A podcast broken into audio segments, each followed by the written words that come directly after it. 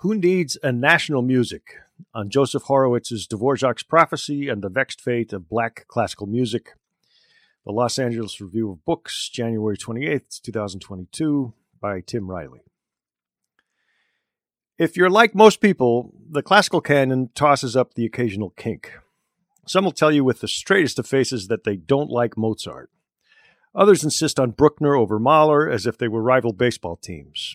Me, I've never thrilled to Antonin Dvorak's New World Symphony, written during the Czech composer's celebrated 1890s visit to America, where he came to believe that Negro spirituals and indigenous folk songs pointed toward a new national style. Many learned friends I respect and admire treasure both this Dvorak symphony and its theoretical frame. To me, it suggests George Bernard Shaw's epithet about Tchaikovsky. He had a thoroughly Byronic power of being tragic, momentous, romantic about nothing at all. With his Slavonic dances and his serenade for strings, and much of his chamber music, Dvorak hints at greater depths and even outdoes Tchaikovsky for charm.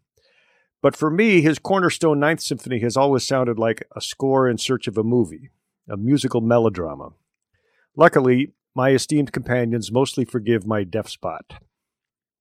In his new book, Dvorak's Prophecy and the Vexed Fate of Classical Music, Joseph Horowitz spins Dvorak's theory out to critique the lack of a unified 20th century American style, choosing Dvorak, George Gershwin, and Charles Ives as eclectic ideals over Aaron Copland, Virgil Thomson, and Leonard Bernstein, who favor more European models. Along the way, Horowitz drops juicy asides and outlines a hidden multiracial history of American classical music a shift that makes this book both intriguing and bumpy. You can admire the scholarship and insight without buying into his larger idea, and while the text brims with detailed examples, it lacks charisma. Horowitz should perhaps have led with his closing summary, where he makes his case most persuasively. As a white man with a prescriptive argument, how to fix American symphonies, Horowitz treads gently around the most sensitive aspects of his topic, he scavenges libraries for overlooked composers like Florence Price, Louis Moreau Gottschalk, and George Whitefield Chadwick, but generally honors the tired resolve that Americans ought to take composition lessons from Europeans while mining their own indigenous folk cultures for material. The story of American music imposes a dense nexus of culture and race, of historical, political, and moral reckonings, he writes. We are a nation stained with twin original sins. What was done to the indigenous Americans who came first and to the enslaved Africans who came after can neither be undone nor, it increasingly seems, wholly overcome. How should such bitter knowledge inflect historical understanding and interpretation? But the pedestal Horowitz constructs for Dvorak contains some loose joints. I am now satisfied that the future music of this country must be founded upon what are called the Negro melodies, Dvorak proclaimed. This must be the real foundation of any serious and original school of composition to be developed in the United States.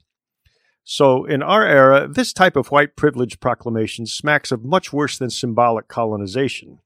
It echoes the very patronizing and contemptible idea that indigenous peoples and slaves carry some innate creative force that we ought to tap into to redeem our own exploitation of their kind.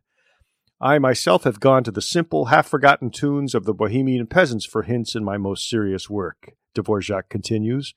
Only in this way can a musician express the true sentiments of his people. He gets into touch with the common humanity of his country.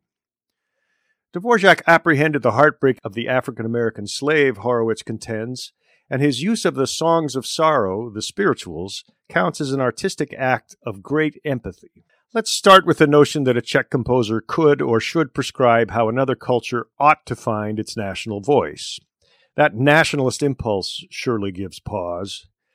But at the start of the 20th century, it held a certain appeal, especially for a country that had yet to figure out a native literary or artistic tradition, but relied on European imports at the expense of homegrown talents.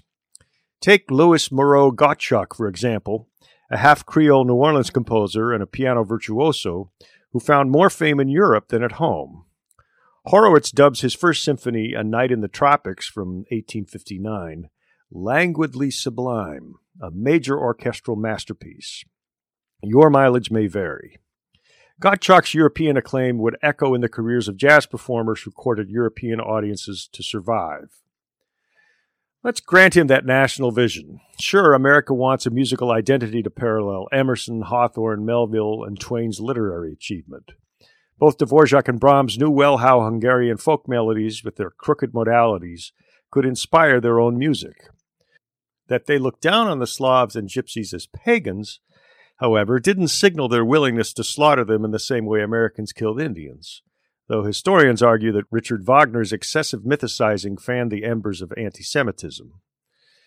The classical snobbery involved in resetting a Hungarian folk song, in any case, was implied, an attitude along the lines of, we have elevated your simple vernacular into a more ennobled style and deserve thanks for it. Ultimately, this led to carnage, to be sure. But in their own time, these composers had no Stalinist purges to worry about, no death camps. America, however, by 1890 had committed genocide and demolished a reconstruction that shared power with former slaves. Hitler based many of his anti Semitic laws on Jim Crow models from Gottschalk's South.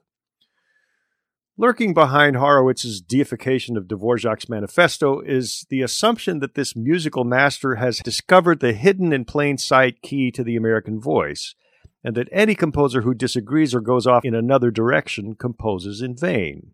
Put aside one's reluctance to trust Horowitz's argument when, to my ear, he overrates both Dvorak's Ninth and Gershwin's Porgy and Bess from 1935. Eschewing a nationalist style was a revolt of a different kind, especially in the years approaching the two world wars. But Horowitz doesn't see those conflicts in that context. We do agree on Charles Ives, who created such a unique voice that one heard genius before anybody considered it nationalistic. Ives performed the boldest of hat tricks, turning eclecticism itself into style, while collecting salaries from insurance companies.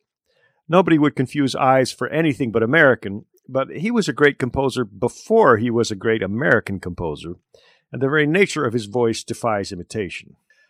Our own historical vantage has less and less sympathy with all these imperialist impulses and high low tensions. Supposedly, we have emerged in the 21st century blissfully free of the elitist sentiment that cast folk musics on a lower plane than elite and highly mannered European styles and thus want no part of a philosophy where a dominant class redeems a lower caste's culture. Horowitz's deaf spots include jazz. When Duke Ellington's name gets mentioned, it's by quoting Alain Locke's observation that he began testing his ability to carry jazz to the higher level, with efforts like Reminiscing in Tempo and Symphony in Black, both from 1935. The era's great composer and bandleader doesn't earn mention until he broaches the European frame. Ellington famously derided Gershwin's opera as not distinctly or definitely Negroid, which certainly has a competitive tone but is completely defensible from a leading black composer. You wish Horowitz had unpacked what Ellington meant by that. And a figure like Giancarlo Menotti, who wrote America's most popular and enduring one act opera, Amahl and the Night Visitors, goes unmentioned. Does this mean we should ditch Dvorak's Ninth Symphony? Of course not. You either go along with the music or you don't. And my problem with that music is not political so much as aesthetic. I admire his Slavonic dances from 1878 to 1886 so much more, not just for the earthy energy they capture, but for his enchanting orchestral colors. Put on George Szell and the Cleveland Orchestra's famous recordings of Opus 46 and 72, which began as four-hand music for piano and still beguiles in that register. And you have something greater than an elitist composer sponging off the common people's music. These melodies don't find improvement here so much as exposure and respect on their own terms, the same grounds on which Horowitz extols Gershwin. Horowitz turns critic composer Virgil Thomson into his villain for underrating Porgy and Bess specifically, and Gershwin's output in general but he doesn't explore what Thomson objected to. At the opera's premiere, one black composer, J. Rosamond Johnson, whispered to Gershwin, George, you've done it. You're the Abraham Lincoln of Negro music.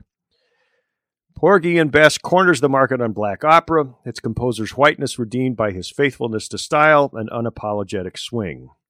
Gershwin creates a new world variant of old world grand opera, Horowitz writes. But Gershwin approached jazz as an inherently serious art form that demanded its own rigor, and it rewarded him as well as his audience by broadening its appeal without compromising its virtues. Horowitz mischaracterizes Thomson, whose larger point wasn't that Porgy and Bess was weak, but that it wasn't yet ripe. To Thomson, it sounded like the early work of a master who didn't get the chance to develop any further. Gershwin died in 1937 at the age of 38. Of course, Thomson had his own motives. His Four Saints in Three Acts from 1928, from a libretto by Gertrude Stein, competed with Gershwin's opera for stages and resources. But his critique doesn't come across as mean spirited. He praised Porgy and Rhapsody in Blue from 1924 for expanding the creative repertoire. In addition to Horowitz's patronizing attitude toward jazz, except when placed in more formal frames, there's no discussion here of the intense philosophical crisis American music schools went through after the World Wars, when craft itself seemed so attached to elite culture, which had become suspect. If the high European tradition led to so much carnage, how could beauty ever prove redemptive? In response, many fell under the spell of Arnold Schoenberg's 12 tone serialism as if it had created some reliable new paradigm. This view turned doctrinaire, and many of us have spent a lifetime trying to overcome that noise in our heads and listen to Berg and Webern and even Stravinsky with more innocent ears. Reading about the 20th century's many atrocities is chilling enough. I cannot bear to think what it must have been like to live through those events, never mind imagine how a creative artist might push back against them. See Adorno on poetry after Auschwitz. Dmitri Shostakovich's music stands taller and taller, and his position as an official symbol of Stalinist culture now seems violently ironic. But does the finale of his Fifth Symphony resound any longer as a momentous celebration of Soviet values to anyone? Doesn't it transcend its historical context and accrue new meanings every time some local orchestra attempts its brutal passages? And doesn't that make whatever nationalistic impulses that may have once charged it fall away? Why is one of our most high profile critics arguing about usable pasts and national styles at this stage anyway? Haven't we white guys screwed things up enough already? Horowitz discounts jazz, but he doesn't even nod toward rock and roll, the most popular and universal style of the past 70 years. There's no worse side of Pete Townshend's Tommy than its Broadway incarnation or any orchestral suite of its themes. But it was a triumph in 1970 when The Who performed it at the Metropolitan Opera House, smashing both the Met's pretense and the tradition it supposedly enshrines. An English hard rock trio had invaded the citadel of American highbrow classicism, playing a sped-up variant of black R&B adopted by working-class white war babies. Here's a modern opera that rearranged everybody's idea of the form narrated by a deaf, dumb, and blind hero who insisted more on generation than geography. Its staggering new electric poetry never needed the upper caste's approval, and it still doesn't. It triumphs in spite of it. There's the giant kink in the American symphonic imagination its self serious insistence on its own relevance.